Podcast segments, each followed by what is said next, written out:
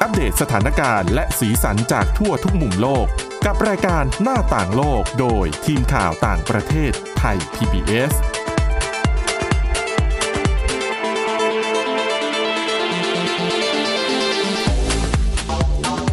สวัสดีค่ะ คุณผู้ฟังต้อนรับเข้าสู่รายการหน้าต่างโลกนะคะ ก็ถือโอกาสนี้สวัสดีปีใหม่ คุณผู้ฟังทุกท่านด้วยนะคะ ก็วันนี้นะคะเราก็ยังคงมีเรื่องราวข่าวสารที่น่าสนใจเช่นเดียวกันนะคะ แล้วก็ยังมีเรื่องราวของเอ่อเรียกว่าอย่างคือปี 2020 ที่ผ่านมา คุณผู้ฟังหลายท่านอาจจะรู้สึกว่าเป็นปีที่มันแย่เหลือเกินนะคะ แต่ว่าวันนี้เนี่ยเราจะมาเล่าให้ฟังว่าจริง ๆ แล้วเนี่ยในอดีตมันยังเคยมีเหตุการณ์ที่แย่ยิ่งกว่าที่เราเผชิญมาในปี 2020 อีกหลายอย่างเผื่อว่า ฟังแล้วอาจจะรู้สึกว่าดีขึ้นว่าเออเราก็ยังไม่ได้แย่ถึงขั้นเลวร้ายนะนะคะ แล้วก็ในวันนี้นะคะ จะพบกับคุณวินิษฐาจิตกรี และดิฉันสาวรักษ์จักรวิวัฒนากุลค่ะ สวัสดีค่ะเอาละค่ะ คุณวินิษฐาผ่านไปแล้ว 2020 เป็นปีหนึ่งที่สาหัสสาการจริง ๆนะคะตั้งแต่ต้นปี กระทั่งปลายปีก็โดนอีกระลอกหนึ่ง ใช่โดนนะกัคะไปหมดทั้งโลกเรียกว่าทั้งสถานการณ์ในประเทศไทยแล้วก็สถานการณ์ในต่างประเทศเนี่ยก็คือจริงๆในเมืองไทยถ้าหากจำกันได้นะคะ ต้นปีนี้ก็มีเหตุยิงกันหลายจุด ซึ่งเป็นเหตุสะเทือนขวัญทั้งนั้นเลย ซึ่งในส่วนของทั่วโลกก็แน่นอนล่ะค่ะ เรื่องของวิกฤตโควิด -19 ก็เลยทำให้หลาย ๆ คนภาวนาว่าเอ๊ะเมื่อไหร่ปี 2020 จะผ่านพ้นไปสักที แล้วพอใกล้ ๆ ปีคิดว่าเออ น่าจะ ดีขึ้นแล้วสถานการณ์น่าจะเบาลง มีวัคซีนมีความหวังเออแต่แล้วจู่ๆก็อย่างที่เราทราบเมืองไทยก็พบการระบาด ในกลุ่มของแรงงานข้ามชาติ ในต่างประเทศก็พบไวรัสโควิด -19 สายพันธุ์ใหม่ค่ะมาปะทุเอาช่วงเนี่ยใกล้ๆสิ้นปี ก็ต้อนรับคริสต์มาสนะคะอะแต่คุณผู้ฟังฟังมาถึงตอนนี้แล้วก็อย่าเพิ่งท้อแท้ไปนะคะ หลายคนอาจจะรู้สึกว่าโหมันปีที่ผ่านมานี่ช่างเป็นปีแห่งความหดหู่นะคะ แน่นอนคนที่ตกงานก็แย่อยู่แล้วแหละ แต่ว่าแม้แต่คนที่ยังมีงานทำอยู่นะคะ ก็ต้องแบบทำงานจากบ้านบ้าง หรือว่าประชุมผ่านระบบเออออนไลน์บ้าง หลายคนก็ยังรู้สึกว่าไม่ไม่มีความสุขกับการทำงานอย่างที่ควรจะเป็นค่ะนะคะ แต่ว่าวันนี้ดิฉันจะเอาเรื่องราวในประวัติศาสตร์นะคะ ว่าจริง ๆ แล้วในอดีตเนี่ยมนุษย์เคยเผชิญกับ โรคระบาดที่มันร้ายแรง แล้วก็ส่งผลส่งผลกระทบรุนแรงกว่าที่เราเจอมาในปี 2020 อย่างน้อยก็จะได้เอ่อรู้สึกดีขึ้นมานิดหนึ่งว่านี่ เรายังไม่ใช่เลวร้ายที่สุดนะคะอะไปดูในหมวดแรกก็คือเรื่องของจำนวนผู้เสียชีวิตค่ะนะคะอ่าโควิด -19 เนี่ยก็ทำให้มีผู้เสียชีวิตทั่วโลกเนี่ยก็เยอะมากทีเดียวสหรัฐอเมริกาก็ยังคงเป็นอันดับหนึ่งอยู่ ทั้งในแง่ของผู้ติดเชื้อและเสียชีวิตนะคะ แต่ว่าคุณผู้ฟังคะเอ่อโรคระบาดที่ทำให้มนุษย์เสียชีวิตมากที่สุดในโลกเนี่ยก็คือโรคเอ่อกาฬโรคต่อมน้ำเหลืองอืมนะคะ ที่เกิดขึ้นตั้งแต่ปี 1346 เป็นต้นมา มีชื่อเรียกอีกช่ออีกชื่อหนึ่งว่า Black Death หรือว่าความตายสีดค่ะำนะคะ เหตุการณ์ในครั้งนั้นเนี่ยออกขออภัยค่ะคุณผู้ฟัง ผู้เสียชีวิตทั่วโลกจากการระบาดในครั้งนั้นเนี่ย200ล้านคนนะคะอืมที่ดิฉันพูดไปว่า 25 ล้านคนก่อนหน้านี้คือ เฉพาะในยุโรปค่ะ ทวีปเดียวเท่านั้นนะคะอ่าแล้วก็หลังจากนั้นค่ะโรคฝีดาษหรือว่าไข้ทรพิษเนี่ย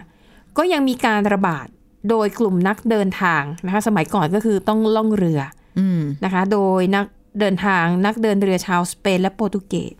ก็เลยทำให้โรคระบาดเนี่ยก็กระจายไปทวีปอเมริกาอ่าทวีปอเมริกา แล้วก็กระระบาดไปทั่วโลกนะคะอะเป็นว่าการโรคต่อมน้ำเหลืองเสียชีวิตไป 200 ล้านคนทั่วโลก ต่อมาค่ะ ไข้หวัดใหญ่สเปนค่ะอันนี้คุณผู้ฟังน่าจะแบบได้ยินบ่อยๆนะคะ ปี 1918 ไข้หวัดสเปนนะคะ ซึ่งแพร่กระจายโดยทหารที่เพิ่งกลับจากสงครามโลกครั้งที่หนึ่ง ทำให้คนเสียชีวิตในตอนนั้นนะคะ50ล้านคนอืมนะคะ หรือคิดเป็น3-5%ของประชากรของประชากรโลกในตอนนั้นนะคะ แล้วก็ยังมีโรคอีกโรคหนึ่งที่ทำให้มีคนเสียชีวิตทั่วโลกไม่น้อย จนถึงทุกวันนี้ก็ยังมีอยู่ นั่นก็คือผู้ที่เป็นโรคเอดส์หรือว่าติดเชื้อ HIV ค่ะนะคะ ก็เสียชีวิตไป 32 ล้านคนตั้งแต่เริ่มต้นระบาดในช่วงทศวรรษที่ 80 อืมแล้วก็แหมใช้เวลาตั้งนานกว่าจะได้วัคซีนหรือว่ายาใช่และวิธีป้องกันด้วย ใช่นะคะอะดังนั้นโควิด -19 ของเราเนี่ยก็อย่างที่เห็นแล้วนะคะว่าก็ร้ายแรงระดับหนึ่ง แต่ว่าในอดีตเราเคยเผชิญเอ่อเหตุการณ์ที่มันรุนแรงมากกว่า แต่ว่าตอนนี้ก็วัคซีนก็เริ่มมีแล้วนะคะ และหลายคนที่อาจจะกังวลว่าอ้าวไวรัสก็กลายพันธุ์ด้วย แล้ววัคซีนจะตามทันไหมเขาก็มีการตระหนักเรื่องนี้อยู่ค่ะนะคะ แล้วก็เริ่มมีการทดสอบ นะคะมีการปรับปรุง ถ้าหากว่ามันเรียกว่าไม่สามารถป้องกันไวรัสสายพันธุ์ใหม่ได้เนี่ยเขาก็บอกว่าการพัฒนาหรือว่าปรับปรุงวัคซีนเนี่ยก็จะใช้เวลาไม่นาน คือไม่ต้องนานเป็นปีแล้ว ดังนั้นสถานการณ์น่าจะดีขึ้นเรื่อยๆนะคะ จริง ๆ ถ้ามองในแง่ดีก็คือโควิด -19 เนี่ยถ้าเทียบกับโรคระบาดในอดีต เกิดขึ้นในตอนที่มนุษย์เรามีวิวัฒนาการค่ะมี ความเชี่ยวชาญด้านการแพทย์เยอะกว่าในอดีตเยอะเลยใช่เทคโนโลยีก็ก้าวหน้ากว่า มียาหายาหาอะไรได้รวดเร็วทำใช่วัคซีนได้เร็วมากภายในเวลาแค่ไม่ถึงหนึ่งปี นี่ถือว่าเร็วมากนะคะ แล้วก็อย่างหนึ่งคือเรื่องของการกระจายข้อมูลข่าวสารเนี่ย ประชาชนเข้าถึงข้อมูลได้ง่ายขึ้นอืมก็ทำให้ความรู้ความเข้าใจเกี่ยวกับการป้องกันตัวเองก็ดีตามไปด้วยนะคะค่ะในมุมต่อมาค่ะ คือเรื่องของเศรษฐกิจอืมโอ้โห อันนี้หนักจริง ๆ นะคะ แต่จะบอกว่าในช่วงที่มีภาวะเศรษฐกิจตกต่ำครั้งใหญ่ หรือที่เรียกว่า Great Depression ในปี 1929 ถึงปี 1933 คือเขาไม่ได้ระบุว่าจำนวนคนตกงานเท่าไหร่แต่พูดง่ายๆก็คือหนึ่งในสามอืมมคือทุกๆสามคนจะมีคนตกงานหนึ่งคน ใช่ อืมอันนั้นคือเลวร้ายมากอ๋อตอนนี้ก็ยังไม่ถึงขนาดนั้นนะ ยังไกลยังห่างไกลอยู่ ใช่นะคะ แล้วก็รูปแบบการทำงานมันก็เปลี่ยนไปด้วย เดี๋ยวนี้คือพอมันมีระบบออนไลน์ค่ะ การหางานที่ไม่ใช่งานประจำเป็นงานชั่วคราวอ่าหรือว่างานใช่ที่ทำเป็นจับๆก็ง่ายขึ้น โอกาสในการเป็นเจ้าของกิจการเปิดค่ะขายของหรือทำอะไรทางออนไลน์ก็ทำได้ง่ายขึ้น ใช่นะคะ แล้วอย่าลืมว่าในปี 1933 ตอนนั้นเนี่ยอืมมันก็ เรียกว่าอีกอีกอีกไม่กี่ปีหลังจากนั้นเนี่ยมันก็จะเกิดสงครามโลกครั้งที่สองคือปี 1933 ในเยอรมนีนี่จะเลวร้ายเป็นพิเศษ เพราะว่าเป็นปีที่อดอล์ฟฮิตเลอร์ขึ้นเป็นผู้นำประเทศในแต่ตอนเขาก็นั้นใช้ปัจจัยความเลวร้ายจากเรื่องเศรษฐกิจเนี่ยแหละ ที่ค่ะแบบมาหาเสียงแล้วก็มาอืมเรียกว่ากวาดความนิยมจากชาวเยอรมันในค่ะตอนนั้นจนได้ก้าวขึ้นมาเป็นผู้เป็นผู้นำนำประเทศ แล้วก็มาก่อสงครามใช่โลกในที่สุด คุณผู้ฟังหลายท่านอาจจะ รู้สึกตกใจนิดหน่อยที่รู้ว่าจริงอดอล์ฟฮิตเลอร์ไม่ได้เป็นเผด็จการนะอะเขามาจากการเลือกตั้ง ใช่ เขาชนะการเลือกตั้งค่ะ แล้วได้ขึ้นมาเป็นผู้นำเยอรมันชนะในเวลานั้นถูกต้องแล้วก็ได้รับความนิยมอย่างใช่มากด้วย ใช่นะคะอะแต่แต่ในที่สุดเราก็ทราบวันนี้ว่าชะตากรรมของฮิตเลอร์เป็นอย่างไรนะคะ อันนี้อันนี้คือพูดถึงในแง่ของเศรษฐกิจที่มีคนตกงานมากๆอะนะ ในมุมต่อมาค่ะ เขาบอกว่า ปีที่ผ่านมาเป็นปีแห่งการล็อกดาวน์หลาย ๆ ประเทศล็อกดาวน์สองสามรอบด้วยซ้ำอืมนะคะ หรือถ้าไม่ล็อกดาวน์เขาก็คือพยายามเก็บตัวเองไม่ควรจะออกนอกบ้านไปพบปะใครดังนั้นทำให้การพบปะสังสรรค์กับเพื่อนฝูง ก็บางทีก็ทำไม่ได้เลยหรือทำได้น้อยลงค่ะยากมากขึ้นนะคะ คุณผู้ฟังอาจจะรู้สึกแหมหงุดหงิดอึดอัดนี่ไม่ได้ออกไปเจอเพื่อนไม่ได้ไปเมาไปสังสรรค์กันอ๋อออะไรกันเหมือนเดิม ก็จริงนะคะ แต่ว่าในบทความจาก BBC ค่ะเขาย้อนกลับไปคนนี้ย้อนกลับไปไกลเลยนะคะว่าที่มนุษย์ไม่สามารถพบปะกับคนอื่นได้เนี่ย ย้อนมาตั้งแต่ปี536อ๋อปีคริสตศักราช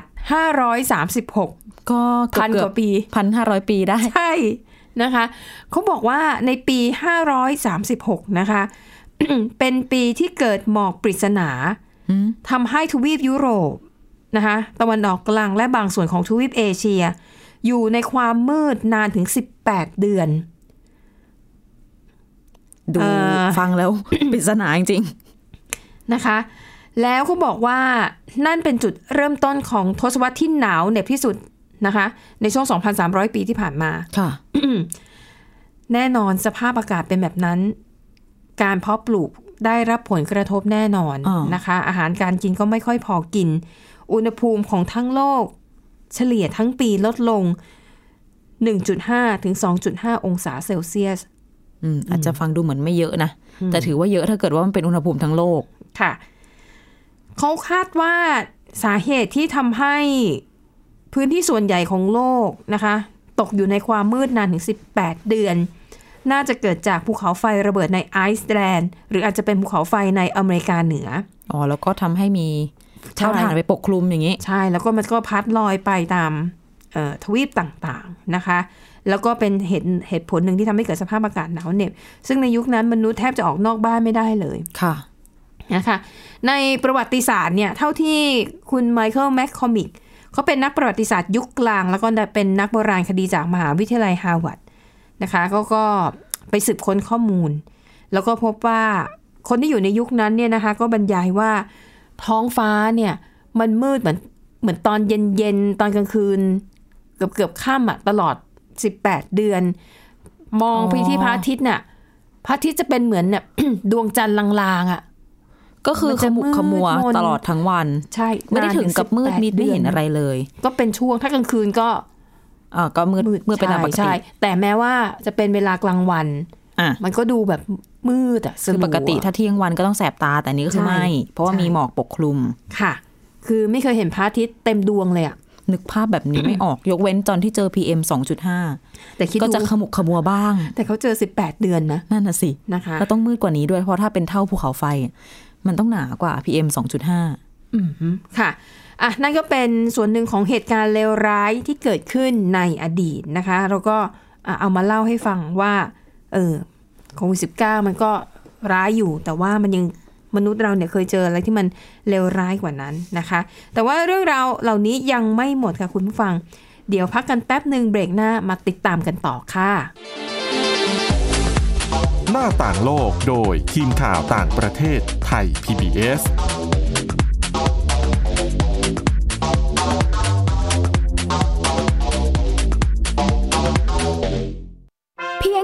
สมาร์ทโฟน ก็ฟังได้ไทย PBS ดิจิทัล Radio สถานีวิทยุดิจิทัลจากไทย PBS เพิ่มช่องทางง่าย ๆ ให้คุณได้ฟังรายการดีๆ ทั้งสดและย้อนหลัง ผ่านแอปพลิเคชันไทย PBS Radio หรือเวอร์บายเว็บไทยพีบีเอสเรดิโอคอมไทยพีบีเอสดิจิทัลเรดิโออินฟอร์ทนเมนต์ for all ไทย PBS Application on Mobile ให้คุณเชื่อมโยงถึงเราในทุกที่ทุกเวลา ได้สัมผัสติดตามเราทั้งข่าว รายการ รับชมรายการโทรทัศน์ และฟังรายการวิทยุที่คุณชื่นชอบ สดแบบออนไลน์สตรีมมิ่งชมรายการย้อนหลัง ข้อมูลกิจกรรมไทย PBS ร่วมเป็นนักข่าวพลเมือง รายงานข่าวกับเรา และอีกหลากหลายฟังก์ชัน ให้คุณดาวน์โหลดได้ฟรีทุกระบบปฏิบัติการ ติดตามข้อมูลเพิ่มเติมได้ที่ www.thaipbs.or.th/digitalmedia เพราะวิทยาศาสตร์อยู่รอบตัวเรา มีเรื่องราวให้ค้นหาอีกมากมาย เทคโนโลยีใหม่ๆ เกิดขึ้นรวดเร็ว ทำให้เราต้องก้าวตามให้ทัน อัปเดตเรื่องราวทางวิทยาศาสตร์ เทคโนโลยี และนวัตกรรมที่จะทำให้คุณทันโลก กับรายการ s c i e n t e c h ทุกวันจันทร์ถึงวันศุกร์ทางไทย PBS Radio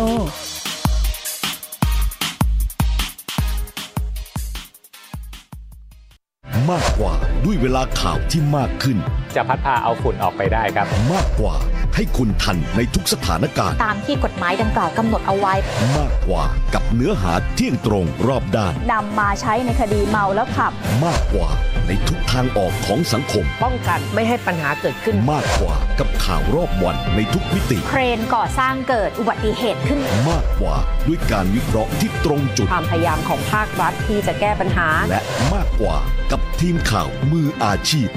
ข่าวไทย PBS ให้คุณได้มากกว่า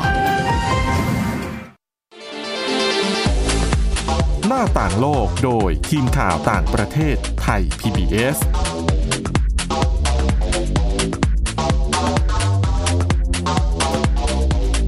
ค่ะคุณผู้ฟังมาต่อกันในช่วงที่สองนะคะ อะ เรื่องราวของโควิด -19 ปี 2020 ผ่านไปแล้วนะคะ แต่ว่าปีที่ผ่านมามีหลายเหตุการณ์ ที่สร้างความสูญเสียระดับโลกนะคะ อย่างเช่นเอ่อเหตุระเบิดที่ท่าเรือในกรุงเบรุตของอืมเลบานอนอ๋อโโหใช่อาจจะลืมๆกันไปบ้างเพราะมาเจอโควิดระลอกใหม่ แต่ว่าใช่ถ้านึกย้อนนะคะดูก็รุนแรงและเป็นภาพที่ติดตามากนะ ค่ะ ก็เหตุการณ์นี้เกิดขึ้นวันที่ 4 สิงหาคมที่ผ่านมาค่ะแล้วก็เนื่องจากเป็นเหตุการณ์ใหญ่แล้วก็ คือตอนแรกมันเกิดระเบิดแบบเล็ก ๆ ก่อน แล้วก็มีไฟไหม้ค่ะ แล้วจะบอกว่าท่าเรือของเบรุตเนี่ย คือมันอยู่ในย่านใจกลางเมืองอยู่ในชุมชนเลยอะ่ะใช่ดังนั้นพอมีหลายคนที่เห็นว่าเอ๊ะมีไฟไหม้เขาก็เอากล้องโทรศัพท์มือถือไปถ่าย บันทึกเหตุการณ์ไว้ แล้วปรากฏว่ามันก็เกิดระเบิดครั้งใหญ่ที่โอ้โหเหมือนในภาพยนตร์เลยนะคะคุณผู้ฟัง คือเหมือนแบบพอระเบิดมันระเบิดเป็นดอกเห็ดแล้วตุ้มทุกอย่างราพนาศูนย์น่ะใช่ คือ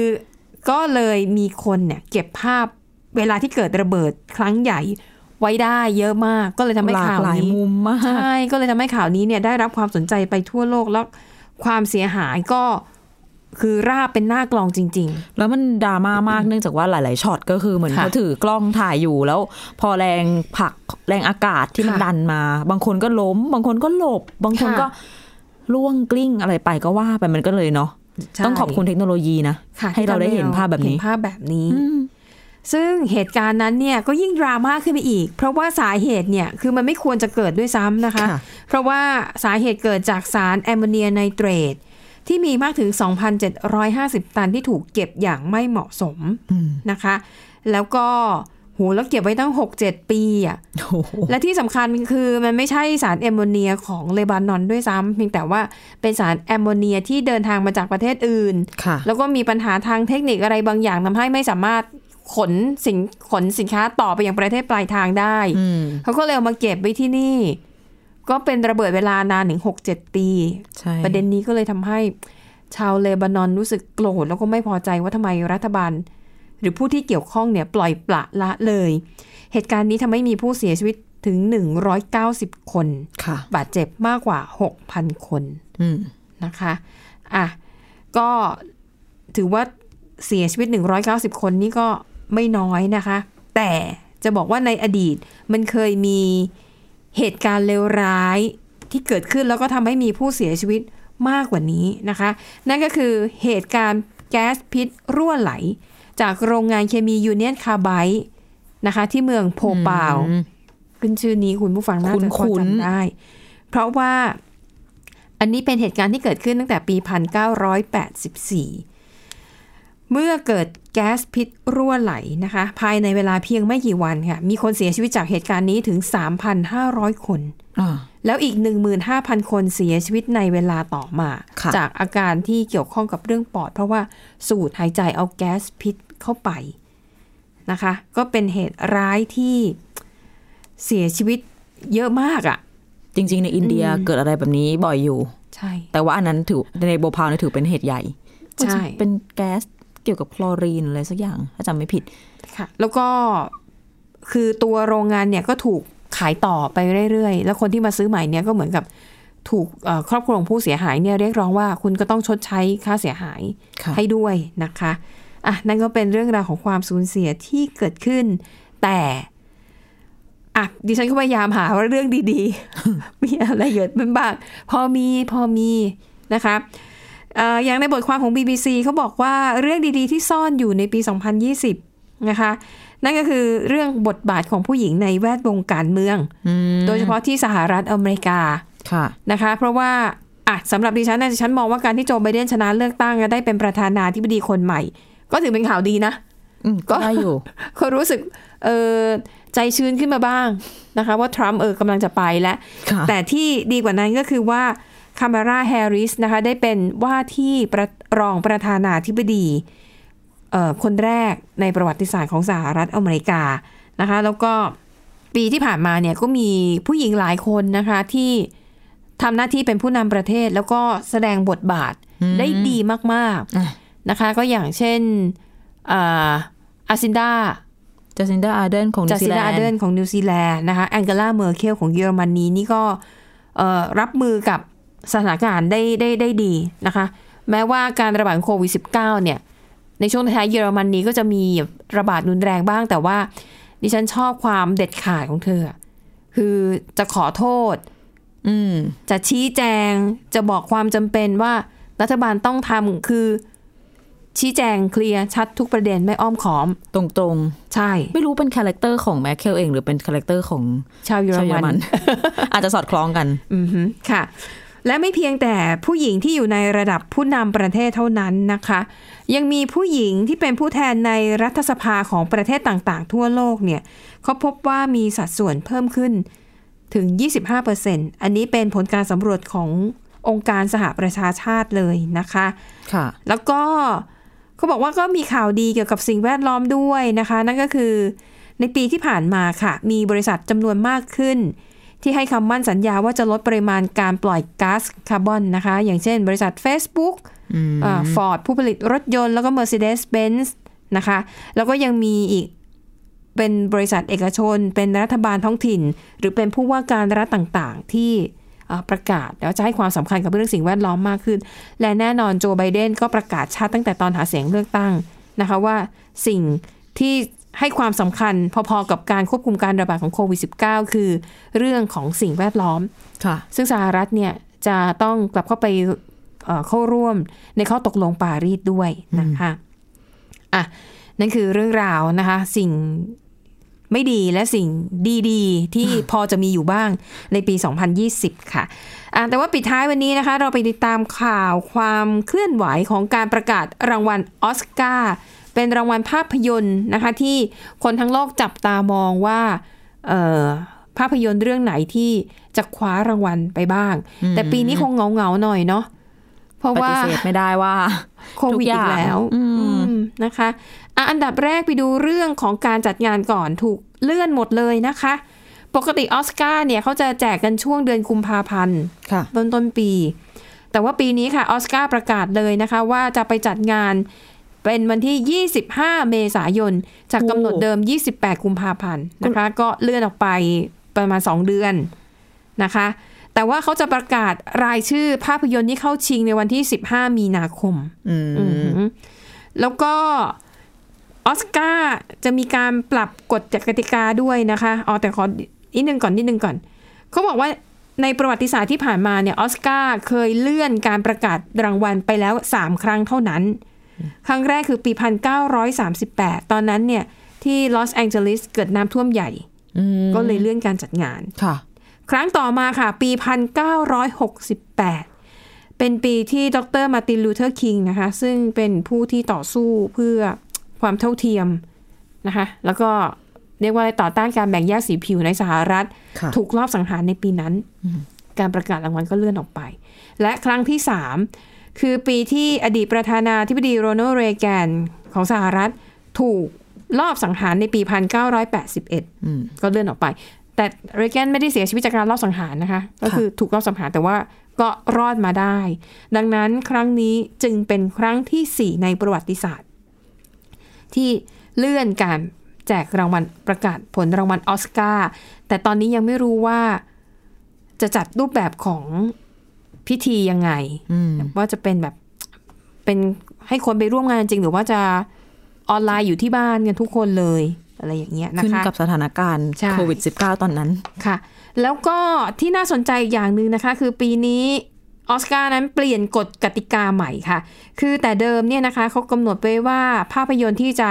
เข้าชิงรางวัลของออสการ์เนี่ยนะคะ จะต้อง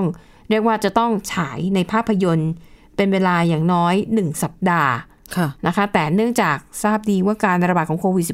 -19 เงื่อนไขนี้คงไม่เหมาะแล้วนะคะ ดังนั้นค่ะ ก็เลยขยายว่าภาพยนตร์ที่ฉายผ่านระบบสตรีมมิ่งหรือ video on demand อืมก็คือวิดีโอที่เราสามารถเลือกดูได้จากแพลตฟอร์มต่างๆ แล้วก็แบบจ่ายเงินค่าดูเป็นเรื่องๆไปแบบนั้น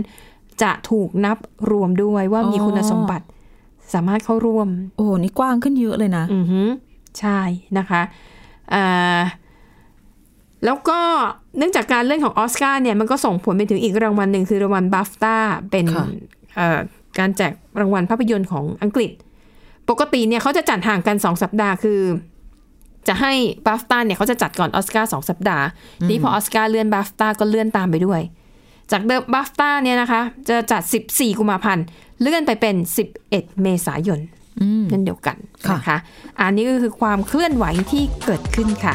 อะตอนนี้หมดเวลาแล้วขอบคุณคุณผู้ฟังสำหรับการติดตาม กลับมาพบกันใหม่ในตอนหน้า วันนี้เราสองคนพร้อมด้วยทีมงานลาไปก่อน สวัสดีค่ะ สวัสดีค่ะ Thai PBS podcast. View the world via the voice.